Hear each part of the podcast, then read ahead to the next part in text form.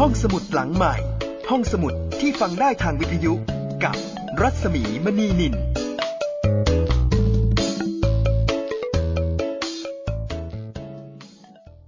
must always point ahead. Yesterday's past, today has come and gone. The secret of tomorrow's coming fast. Which bedtime story shall I sing to you when we turn out the lights? One of eternity, or one of just a thousand and one? From above? Is there a goddess with the hourglass of love? So many questions swirling all around my heart. Is this the end or just the start?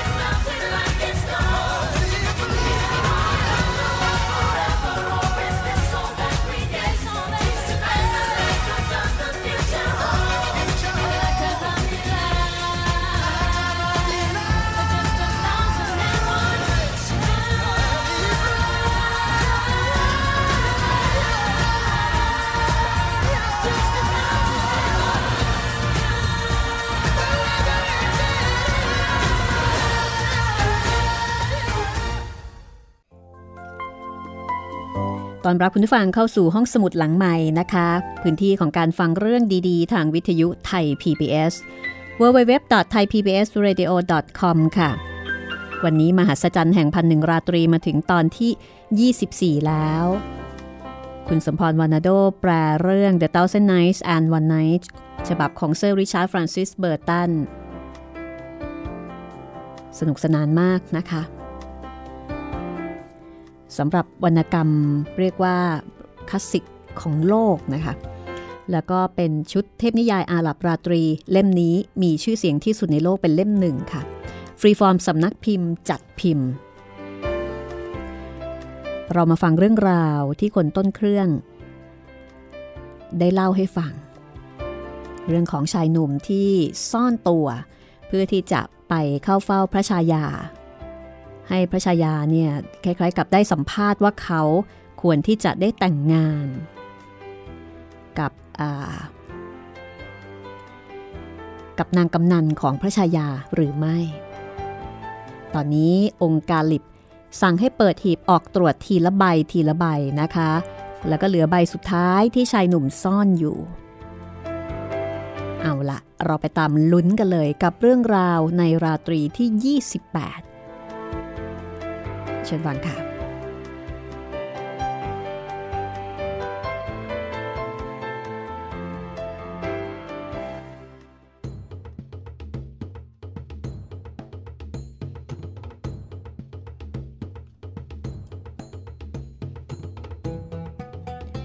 องค์การหลิบสั่งให้เปิดหีบออกตรวจทีละใบทีละใบ จนเหลือใบสุดท้ายที่ชายหนุ่มซ่อนอยู่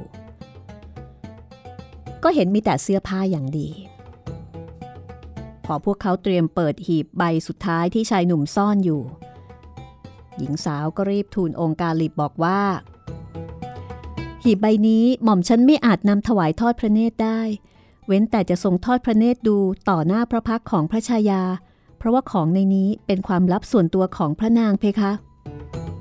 องค์การลิบจึงมีรับสั่งให้ขนเข้าไปข้างในทันทีหามผีบนั้น เข้าไปวางไว้ในห้องของพระชายา ชายหนุ่มก็หัวใจแทบจะหยุดเต้นด้วยความกลัว แล้วนางก็เปิดหีบให้เขาได้ออกมา ไม่ต้องกลัวอะไรอีกแล้ว ยืดอกรวบรวมกำลังใจแล้วก็นั่งรอ จนกว่าพระชายาจะเสด็จมา ท่านจะต้องได้แต่งงานกับข้าแน่ ๆ ชายหนุ่มนั่งรอท่ามกลางนางกำนันสาวสิบคน ล้วนแล้วแต่ สวยงาม นางยืนเป็นสองแถว แถวละห้านาง หันหน้าเข้าหากัน แล้วก็มีนางข้าหลวงอีก 20 นางล้อมรอบพระชายา พระชายาแทบจะเดินไม่ไหว เพราะน้ำหนักของเครื่องประดับ เขาก้าวออกไปสุดตัวลงจูบพื้น พระนางทรงทำสัญญาณให้เขาลุกขึ้น เขาจึงนั่งบนเก้าอี้เบื้องพระพักของพระนาง ทรงรับสั่งถามถึงชื่อเสียงและครอบครัววงตระกูล ชายหนุ่มก็ตอบคำถามของพระนาง ซึ่งก็ทำให้พระนางพอพระทยัยแล้วก็หันมาตรัสกับคนรักของเขาว่า การอบรมเลี้ยงดูเจ้าไม่ทำให้พวกเราผิดหวัง จงรู้เอาไว้ด้วยว่า เรารักใคร่นางผู้นี้เสมือนบุตรี เราเห็นชอบและจะอนุญาตให้เจ้าแต่งงานกันได้ ชายหนุ่มดีใจมาก ที่จะได้แต่งงานกับผู้เป็นที่รัก พระชายาทรงขอให้เขาอยู่รอที่พระราชวังอีกสิบวัน แต่ระหว่างนั้นเขาไม่ได้เจอหน้าคนรักเลย เว้นแต่นางสนมที่เอาอาหารมาให้ทั้งมื้อเช้าแล้วก็มื้อค่ำพระชายาทรงปรึกษาเรื่องการแต่งงานของนางกำนันคนโปรดกับองค์กาลิบพระองค์พระราชทานเงินให้หนึ่งหมื่นเหรียญทอง พระชายา ทรงให้นำกาสีและพยานมาเขียนสัญญาแต่งงาน บรรดาผู้หญิงช่วยกันเตรียมอาหารเลี้ยงกันในพระราชวัง ก่อนวันพิธีนางต้องไปอาบน้ำชำระกาย พวกเขาเอาอาหารอย่างดีมาให้กิน มีปลาปรุงด้วยเครื่องเทศ คล้ายกับที่นางทำให้ชายหนุ่มได้กิน เขารู้สึกว่าอร่อยมาก จึงกินจนอิ่มเต็มที่ พอกินเสร็จ ก็เช็ดมือ แต่ลืมล้าง ตกค่ำก็มีการจุดเทียนไขสว่างสวัยไปทั่ว มีนักร้อง พากันเข้ามาพร้อมด้วยกรองและก็เครื่องดนตรีต่างๆนำเจ้าสาวเข้ามาในชุดต่างๆ เดินเข้าห้องนั่นห้องนี้ทั่วพระราชวัง จากนั้นก็พานางมาส่งให้เขาพร้อมกับเปลื้องเสื้อผ้านางออก เมื่ออยู่กันสองต่อสองเขาก็เข้าไปสวมกอดนางแทบไม่น่าเชื่อว่าในที่สุดเขาจะได้มาอยู่ด้วยกันกับนาง แต่นางได้กลิ่นฉุนของปลาและเครื่องเทศที่ติดมือของเขาที่เขาไม่ได้ล้าง นางส่งเสียงร้องดังลั่น จนกระทั่งบรรดาทาสทั้งหลายเข้ามาห้อมล้อม ชายหนุ่มตกใจไม่รู้ว่าเกิดอะไรขึ้น บรรดาพวกผู้หญิงก็พากันถามนางว่า เจ้าเป็นอะไรไป นางตอบว่า จงเอาคนเสียสตินี้ออกไปข้าคิดว่าเขาเป็นคนมีความคิด รู้ว่าอะไรควรอะไรไม่ควรชายหนุ่มงงมาก อะไรทำให้ท่านคิดว่าข้าบ้า เจ้าคนบ้า เจ้ากินปลากับเครื่องเทศ แล้วยังไม่รู้จักล้างมือข้าต้องเฉดหัวเจ้าไป ราะเจ้าทำตัวไม่เหมาะสม นางสั่งให้พวกผู้หญิงจับตัวเขา แล้วก็หยิบแส้มาเคี่ยนตี แล้วก็เอามีดออกมาตัดนิ้วหัวแม่มือและนิ้วหัวแม่เท้าออก จนเขาหมดสติ นางเอายาสมุนไพรโรยแผล จนกระทั่งเลือดหยุดไหล เขาจึงสาบานว่าข้าจะไม่กินปลาใส่เครื่องเทศชนิดนี้ โดยไม่ล้างมือ 40 ครั้ง ด้วยน้ำด่างขี้เท่า อีก 40 ครั้ง ด้วยน้ำผสมข่า และอีก 40 ครั้งด้วยสบู่ นางคาดคั้นให้เขาสัญญา และนี่คือสาเหตุที่เขามีสีหน้าถอดสี เมื่อมีการเสิร์ฟอาหารชนิดนี้มาให้กิน เพราะว่าอาหารจานนี้ล่ะ ที่ทำให้เขาเสียนิ้วหัวแม่มือและนิ้วหัวแม่เท้า แต่เมื่อถูกบังคับ เขาจึงพูดว่าเขาต้องรักษาสัญญา เมื่อข้าสาบานกับนาง นางก็หายโกรธข้าได้ร่วมหลับนอนกับนางในคืนนั้น เราอยู่ด้วยกันได้ระยะหนึ่ง แล้ววันหนึ่งนางก็บอกว่า พระราชวังขององค์กาลิบไม่ใช่ที่ที่เหมาะสำหรับเราจะใช้ชีวิต ไม่มีใครได้เข้ามาที่นี่นอกจากท่าน นี่เป็นพระคุณของพระชายา พระนางได้มอบเงินให้ข้าห้าหมื่นเหรียญทอง ท่านจงเอาเงินนี้ไป แล้วก็ซื้อบ้านที่น่าอยู่สำหรับเราข้าจึงจากมา และซื้อบ้านใหญ่หลังหนึ่ง นางได้มอบทรัพย์สมบัติทั้งหมดให้แก่ข้านับว่าโชคได้มา เป็นโชคที่แปลกประหลาดและก็ไม่มีใครเหมือน และนี่คือสาเหตุที่ข้าสูญเสียนิ้วหัวแม่มือ และนิ้วหัวแม่เท้าคนต้นเครื่องก็กล่าวต่อไปว่าเมื่อชายหนุ่มผู้นั้นเล่าจบ ทุกคนก็ดื่มกินกันต่อไป จนกระทั่งเขากลับถึงบ้าน แล้วก็ได้เจอชายหลังค่อม นี่แหละ เรื่องของข้าพเจ้า ขอสันติสุขจงมีแด่พระองค์ แต่องค์สุรตานบอกว่า เรื่องนี้ไม่เห็นสนุกกว่าเรื่องชายหลังค่อมตรงไหน ช่วยไม่ได้นะ ถ้าพวกเจ้าจะต้องถูกแขวนคอแพทย์ชาวยิวจึงออกมาถวายบังคม แล้วก็ขอเล่าเรื่องของเขาบ้าง โดยบอกว่า เรื่องของเขาสนุกยิ่งกว่าเรื่องของชายหลังค่อม องค์สุรตานก็บอกว่า งั้นก็เล่าไปเลย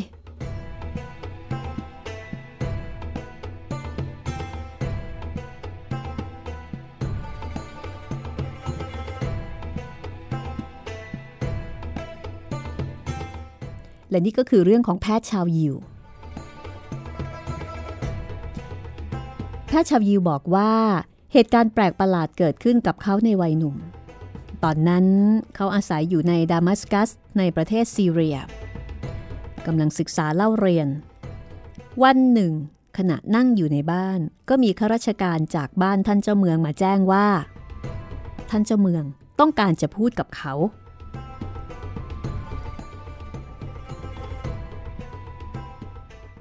เขาก็ตามข้าราชการท่านนั้น ไปที่บ้านเจ้าเมือง เมื่อไปถึงในห้องโถงใหญ่ ก็เห็นชายหนุ่มหน้าตาดีแต่ดูป่วยไข้นั่งอยู่บนเก้าอี้ไม้สนสีด้าปิดทอง เขาเข้าไปนั่งด้านบนศีรษะ นายท่าน โปรดยื่นมือมาให้ข้า ขอให้ท่านแข็งแรงปลอดภัย เขายื่นมือข้างซ้ายออกมา แพทย์ชาวยิวรู้สึกแปลกใจและก็นึกอยู่ในใจว่าแหมหน้าตาดีซะเปล่า แต่ไม่มีมารยาทเลย สงสัยว่าคงจะเป็นคนที่หยิ่งแล้วก็หลงตัวเอง เขาจับชีพจรดู แล้วก็สั่งยาให้ แล้วก็คอยไปเยี่ยมตลอดวัน จนกระทั่งเขาฟื้นตัว แล้วก็ไปอาบน้ำที่สถานอาบน้ำฮัมมัม ซึ่งเป็นสถานที่อาบน้ำสาธารณะได้ ท่านเจ้าเมืองให้รางวัลเขาเป็นเสื้อเกียรติยศ แล้วก็ตั้งให้เป็นผู้อำนวยการโรงพยาบาลในเมืองดามัสกัส เขาไปที่สถานอาบน้ำ ซึ่ง มีการจัดที่ให้กับชายหนุ่มโดยเฉพาะ เป็นการส่วนตัวชายหนุ่มที่เป็นคนไข้นะคะ คนรับใช้ช่วยเขาถอดเสื้อผ้าเพื่อลงอาบน้ำทำให้เห็นว่ามือขวาของชายหนุ่มหน้าตาดีคนนี้เนี่ยเพิ่งจะถูกตัดออกไปใหม่ ๆ ซึ่งก็คงจะเป็นสาเหตุที่ทำให้เขาอ่อนเพลียไม่สบาย ทย์ชาวยิวทั้งแปลกใจทั้งสงสาร เมื่อสำรวจดูร่างกายก็เห็นรอยแผลเป็นจากการถูกโบยตี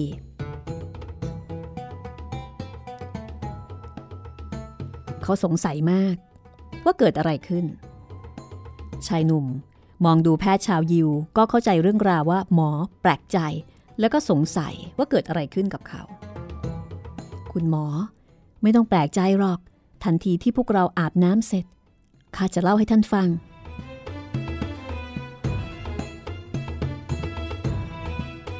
พออาบน้ำเสร็จก็กลับไปที่บ้านของชายหนุ่มหน้าตาดีคนนั้น รับประทานอาหารแล้วก็พักผ่อนกันตามสมควร หลังจากนั้น ชายหนุ่มก็ถามคุณหมอชาวยิวว่า อยากจะพักผ่อนในห้องอาหารนี้หรือไม่ ชายหนุ่ม คือชายหนุ่มหน้าตาดีเป็นคนถามนะคะ หมอชาวยิวก็บอกว่าดีสิดีทีเดียว เขาก็สั่งให้คนไข้ยกอาหารแล้วก็โต๊ะออกไป แล้วก็นำผลไม้มาเสิร์ฟ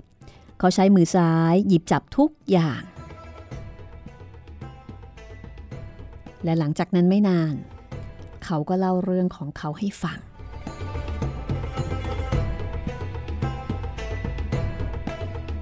ท่านหมอ ข้าเป็นชาวเมืองเอลโมซิล ปู่ของข้ามีลูกชายสิบคน บิดาของข้าเป็นคนโต พวกเขามีภรรยากันไปแล้วทุกคน บิดาของข้ามีบุตรคนเดียวก็คือข้า ส่วนอาทั้งเก้าไม่มีบุตร ทุกคนรักใคร่ข้า วันหนึ่งข้ากับบิดาไปที่สุเหร่าในเมือง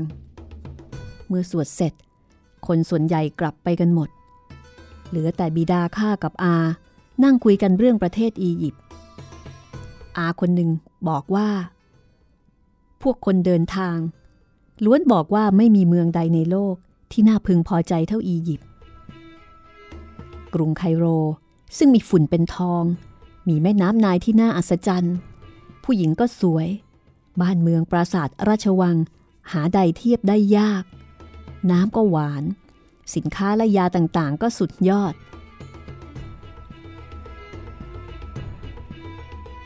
แม้แต่กวี ก็ยังเขียนชม โอไคโร ดินแดนแสนสนุก ที่คนทุกคนแห่งแย่งกันมา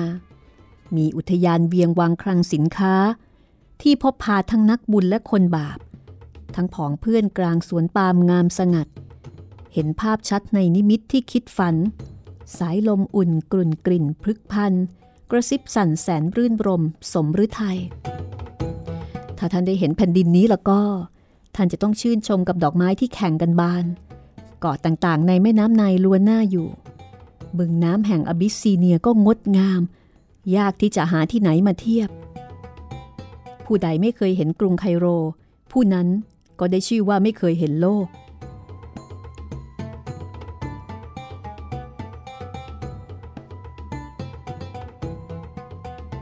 แขนทั้งสองของแม่น้ำนาย ดูเหมือนดวงตาสีขาว โอบล้อมดวงตาสีดำหรือเส้นเงินที่ล้อมรอบดักแด้ผีเสื้อ ที่นี่มีหอดูดาว ที่ผู้ที่ได้พบเห็นต่างชื่นชมว่าเยี่ยมยอด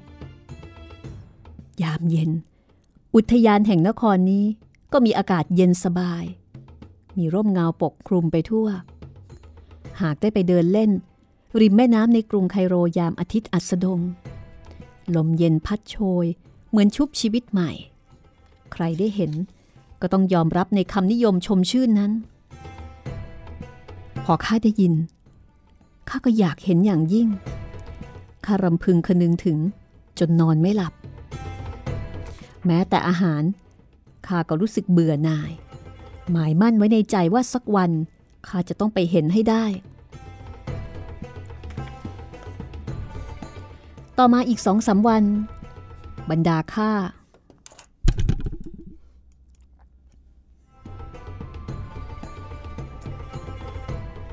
ต่อมาอีกสองสาวัน บรรดาอาของข้าเตรียมออกเดินทางไปอียิปต์ข้าร้องไห้อ้อนวอน ขอร้องท่านพ่อ ให้อนุญาตให้ข้านำสินค้าตามไปด้วย จนในที่สุด ท่านก็ยอม โดยกำชับพวกอาว่า อย่าให้เขาไปถึงกรุงไคโร ให้เขาขายสินค้าแค่ที่ดามัสกัสก็พอ ข้าจึงลาจากท่านพ่อ พวกเราเดินทางจากโมซุนไปถึงอเลปโป จึงหยุดพักสองสามวัน แล้วก็เดินทางต่อไปจนถึงดามัสกัส แล้วก็ได้ประจักษ์ว่าไม่ผิดเพี้ยนกับสวงสวรรค์ มีต้นไม้ นก แล้วก็ผลไม้นานาพันธุ์มากมาย เราเข้าพักในที่พักนักเดินทาง วกอาพักอยู่จนขายสินค้าของพวกตนแล้วก็ของข้าได้หมด ได้กำไรถึงห้าเท่าของทุน ข้าพอใจมาก จากนั้นพวกท่านก็มุ่งหน้าไปอียิปต์ต่อ ทิ้งให้ข้าอยู่ที่ดามัสกัส โดยเช่าบ้านจากเจ้าของร้านเครื่องประดับเดือนละสองเหรียญทอง ชายหนุ่มบอกว่าในระหว่างที่เขาอยู่ที่นี่ วันหนึ่งเขาก็ได้เจอผู้หญิงสาวคนหนึ่ง แต่งตัวด้วยเสื้อผ้าอย่างดีมีราคา และเขาได้เห็นหน้านาง ตอนที่นางเปลื้องผ้าคลุมหน้าออก แล้วก็เห็นว่าใบหน้าของนางสวยมาก เขาหลงรักนาง เขาจึงซื้ออาหารแล้วก็ผลไม้อย่างดี มาร่วมดื่มกินกับนางจนเมาไม้กันทั้งคู่ แล้วก็ได้ร่วมหลับนอนกับนาง จนรุ่งสางก็ให้เงินแก่นางสิบเหรียญทอง แต่นางปฏิเสธบอกว่า อะไรกันนี่ท่านคิดว่าข้ามีค่าตีเป็นเงินของท่านอย่างนั้นเหรอ แล้วนางก็ควักเงินออกมาจากอก 15 เหรียญทองยื่นให้เขา พร้อมบอกว่า ท่านจะต้องรับเอาไว้ มิฉะนั้นข้าจะไม่กลับมาอีก ชายหนุ่มจึงรับเงินนั้นไว้ นางบอกว่าพอพระอาทิตย์ตก นางจะมาหาอีกที ให้เอาเงินนี้จัดหาอาหารเหมือนกับเมื่อคืน แล้วนางก็จากไป ใจของเขาก็หลุดลอยตามนางไปด้วย สามวันต่อมา นางกลับมาอีกครั้ง สวมใส่เสื้อผ้าพัตราพรเครื่องประดับทองคำที่งดงามสะดุดตา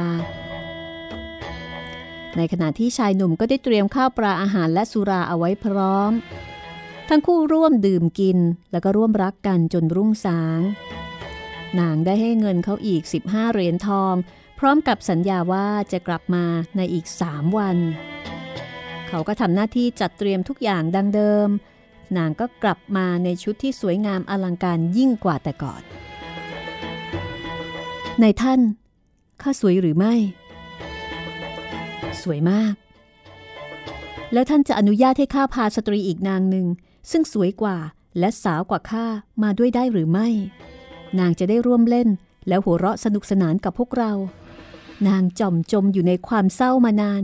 จึงได้ขอร้องให้ข้าพานางมาด้วย ท่านจะว่าอย่างไร อ๋อ ได้สิ จากนั้น ทั้งหมดก็ร่วมดื่มกินจนเมาไมา้และก็หลับไปจนรุ่งเช้า แล้วนางก็ให้เงินเขาอีก 15 เหรียญทอง แล้วก็สั่งเหมือนเดิมว่า ขอจงเพิ่มเติมอาหารบางอย่าง เผื่อสาวน้อยที่จะมากับข้าด้วย วันที่สี่เขาก็จัดเตรียมบ้านช่องตามปกติ พอพระอาทิตย์ตกนางก็มาพร้อมด้วยสาวงามอีกนางหนึ่ง เมื่อเข้ามาแล้วก็นั่งลงเรียบร้อยแล้ว ชายหนุ่มก็มองดู ด้วยความชื่นใจ ที่ได้เจอพวกนางก็คือสวยกันหมด และได้จุดเทียนขึ้น หลังจากทักทายต้อนรับพวกนางอย่างดีแล้ว เรื่องราวจะเป็นอย่างไรต่อไป พักสักครู่ค่ะดังในนิทานที่ฉันได้พบเจอ ความรักที่หายไปสุดท้ายได้มาคือเธอ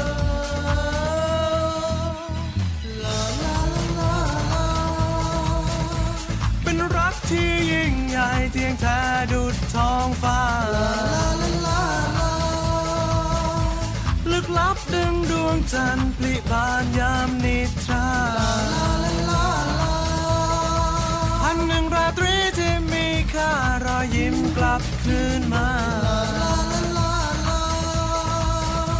เรื่องราวยังคงอยู่ชั่วการและเวลา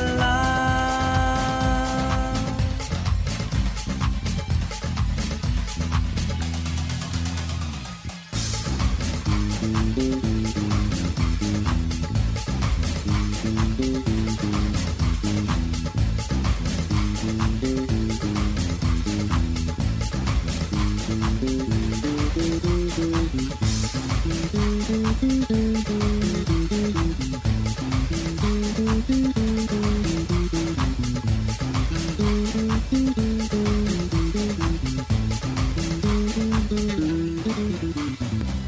้วเธอก็เข้ามาราตรีที่นานนานๆเป็นดังในนิทานที่ฉันได้พบเจอ ความรักที่หายไปสุดท้ายได้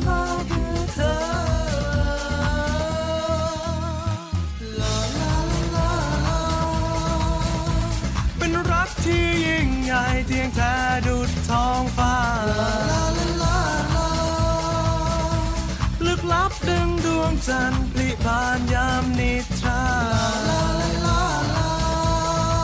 พันหนึ่งราตรีที่มีค่ารอยยิ้มกลับคืนมา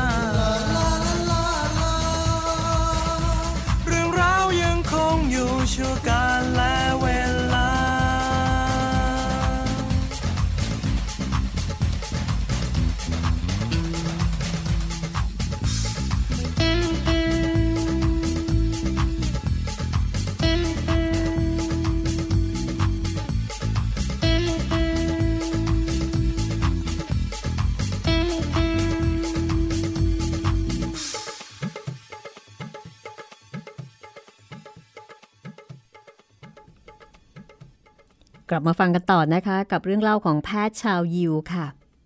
ทีนี้ หลังจากที่ได้ต้อนรับทักทาย สาวงามทั้งสองแล้ว สาวน้อยคนใหม่ก็เอาผ้าคลุมหน้าออก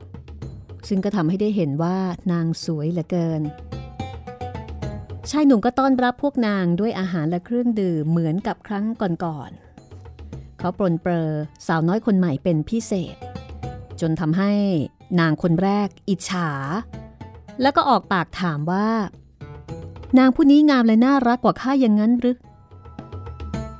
จริงทีเดียว ชายหนุ่มต่อไปโดยไม่ทันคิด ข้าต้องการให้ท่านนอนกับนางในคืนนี้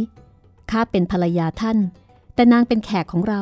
ขอเชิญท่านตามสบายเถิด พูดจบนางก็จัดแจงปูเตียงให้ เขาก็พาสาวน้อยผู้นั้นเข้านอน จนกระทั่งรุ่งเช้าเมื่อตื่นขึ้น ก็พบว่าตัวเองเปียกชื้น เขาก็นึกว่าเหงื่อออก เขาลุกขึ้นนั่ง แล้วก็พยายามปลุกนาง แต่พอจับไหล่นางก็พบว่ามือตัวเองเปรอะเปื้อนไปด้วยเลือด ศีรษะของนางกลิ้งหล่นจากหมอน เขาตกใจจนขวัญหนีดีฟอโอ้พระเจ้าขอจงโปรดปกป้องข้าด้วยเถิด ศีรษะของนางถูกตัดขาด ชายหนุ่มหน้ามืด พยายามมองหาหญิงคู่รักคนแรกก็ไม่เห็น แน่ใจว่านางคงจะสังหารเพื่อนสาวด้วยความริษยา พอได้สติ เขาก็รีบถอดเสื้อ ขุดหลุมกลางลานที่พัก แล้วก็เอาร่างของนางไปฝังไว้โกยดินกรบจนเต็ม แล้วก็เอาแผ่นหินทับไว้ตามเดิม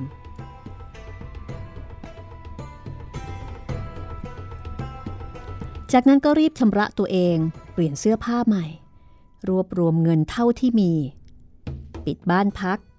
แล้วก็ไปแจ้งแก่เจ้าของ พร้อมกับจ่ายค่าเช่าสำหรับหนึ่งปี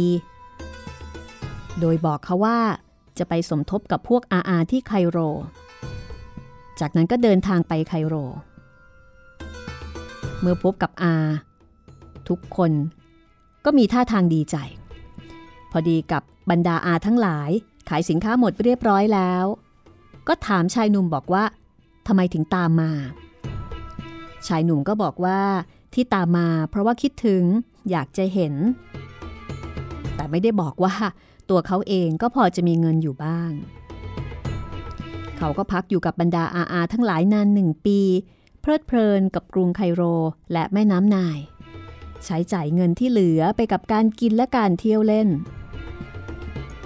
อถึงเวลาที่พวกอาต้องกลับ เขาก็หนีไปซ่อนตัว บรรดาอาก็เที่ยวตามหา แต่ก็ไม่ได้ข่าวคราวใด ๆ บรรดาอาทั้งหลายก็เลยคิดว่า หลานเนี่ยคงจะกลับไปดามัสกัสแล้วล่ะ พอบรรดาอาไปแล้ว เขาก็อยู่ที่ไคโรต่อไป อยู่อีกสามปีจนเงินหมด ทุกๆปี เขาจะส่งค่าที่พัก ไปให้เจ้าของบ้านที่ดามัสกัส เจ้าของบ้านดีใจที่ได้พบเขา ทุกอย่างยังอยู่ในสภาพเดิม บ้านก็ปิดล็อกเอาไว้ตามเดิม เขาเปิดตู้เก็บเสื้อผ้าและของใช้จำเป็น ตรงบริเวณใต้พรมที่นอน คือบริเวณจุดที่เขาเคยนอนกับหญิงสาวคนนั้นที่ถูกตัดหัวทิ้ง ก็ปรากฏว่าเจอสร้อยคอทองคำเส้นหนึ่งมีเพชรน้ำงาม 10 เม็ดประดับอยู่ เขาก็หยิบมันขึ้นมาแล้วก็ทำความสะอาดคราบเลือด เขาร้องไห้ขณะที่ทำความสะอาด เขาพักอยู่ที่นั่นสองสาวัน แล้วก็ไปอาบน้ำที่ฮัมมัมพร้อมทั้งเปลี่ยนเสื้อผ้า ตอนนั้นไม่มีเงินเขาก็เลยเอาสร้อยนี้ไปขาย แต่นายหน้าบอกว่าสร้อยเส้นนี้เป็นสร้อยทองแดงเป็นของปลอม ขายได้แค่ 2,000 เหรียญเงิน ใช่ ข้ารู้ว่ามันเป็นทองแดง เราทำให้คนคนหนึ่งเพื่อล้อเขาเล่น พอดีภรรยาของข้าได้รับช่วงตกทอดมา เราก็เลยอยากจะขายมันไปซะ ตกลงขายตามนั้นก็แล้วกัน ราตรีที่ 29 เมื่อไหนหน้าได้ยินเช่นนั้นก็สงสัยนำสร้อยไปให้หัวหน้าตลาด หัวหน้าตลาดก็นำไปให้เจ้าเมือง ซึ่งเป็นตุลาการด้วย แต่เขาโกหกตุลาการว่า สร้อยเส้นนี้ถูกขโมยไปจากบ้าน และเขาได้พบตัว ชายหนุ่มคนนี้ซึ่งเป็นขโมยปลอมเป็นพ่อค้า ก็คือใส่ร้ายนั่นเอง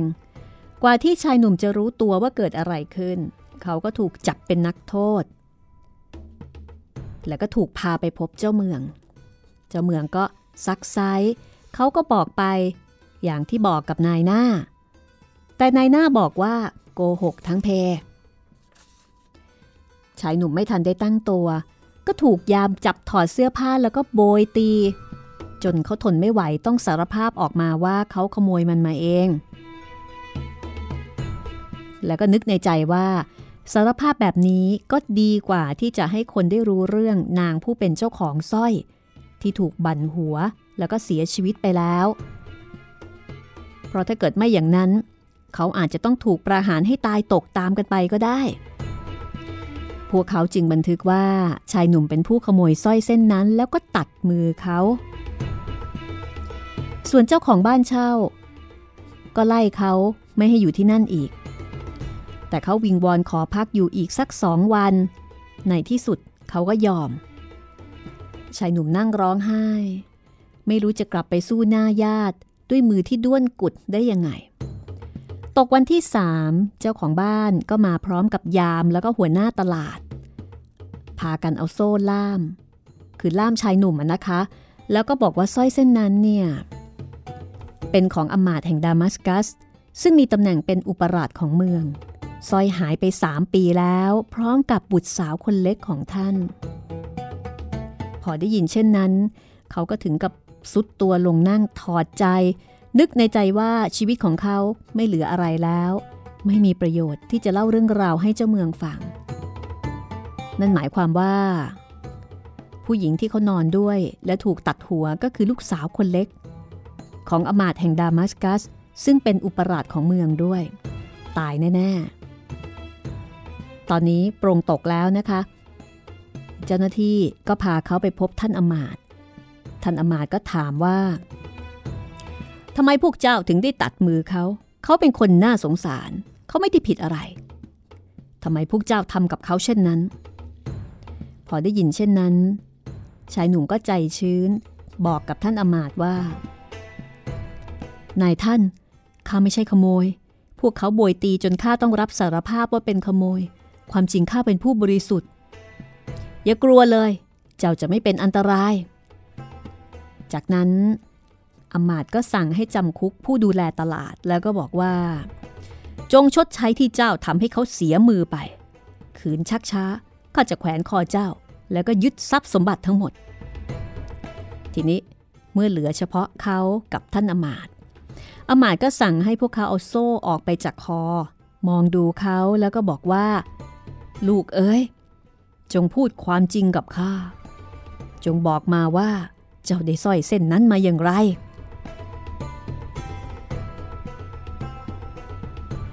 ข้าจะพูดความจริงกับท่าน จากนั้นชายหนุ่มก็เล่าเรื่องราวทั้งหมดเกี่ยวกับตัวเขากับนางคนแรก แล้วก็เรื่องที่นางคนแรกฆ่านางคนที่สองเพราะความริษยาอามาตย์ได้ฟัง ก็เอาแต่สายหน้าชกมือตัวเองไปมา เอาผ้าเช็ดหน้าปิดหน้าร้องไห้รำพึงรำพันบอกว่าอนิจจาโลกนี้มีแต่ทุกข์ ช่างเข็นขูกทุกข์เหลือล้น พบแล้วจากพรากไปไม่อาจพ้น ไม่กี่คนพ้นกรรมการจำพราก แล้วก็หันมาบอกกับเขาว่า จะรู้ไหม นางคนแรกนั้น คือลูกสาวของข้าเอง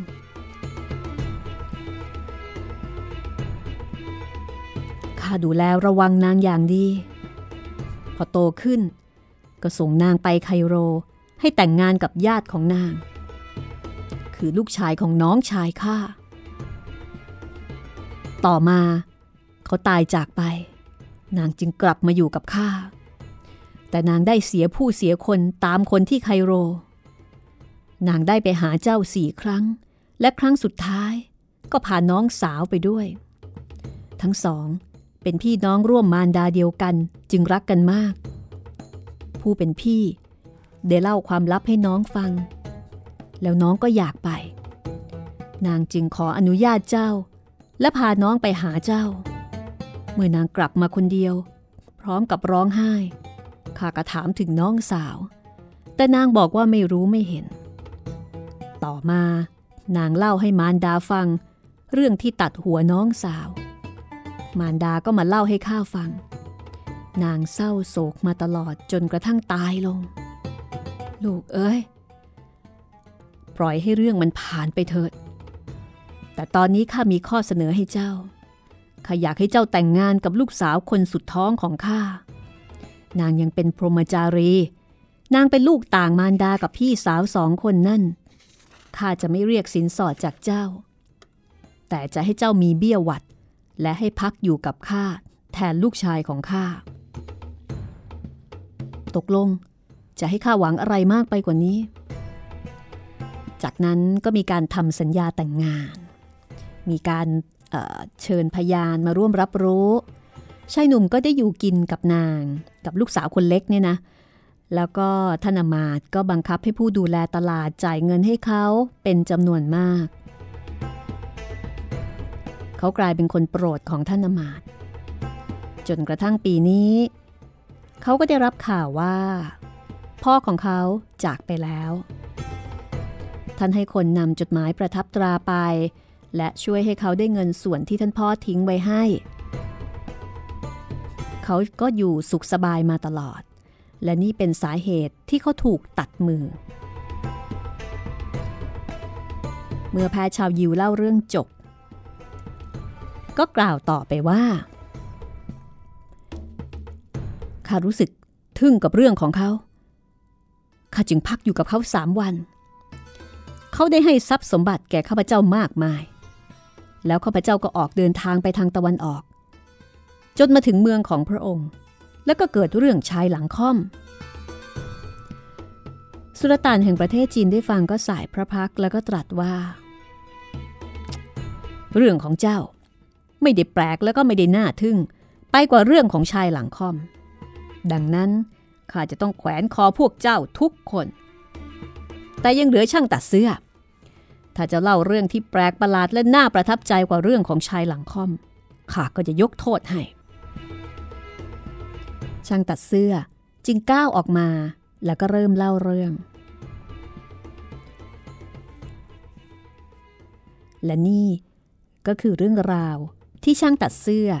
ได้เล่าให้กับองค์สุรต่านฟัง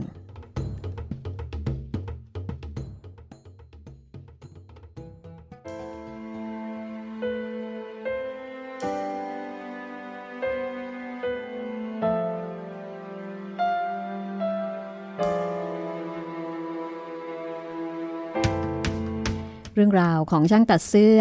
รอคุณอยู่ตอนหน้านะคะ ตอนที่ 25 มหัศจรรย์แห่งพันหนึ่งราตรีของฟรีฟอร์มค่ะ แปลจากฉบับของเซอร์ริชาร์ดฟรานซิสเบอร์ตัน จากเรื่อง The Thousand Nights and One Night ที่นี่วิทยุไทย PBS www.thaipbsradio.com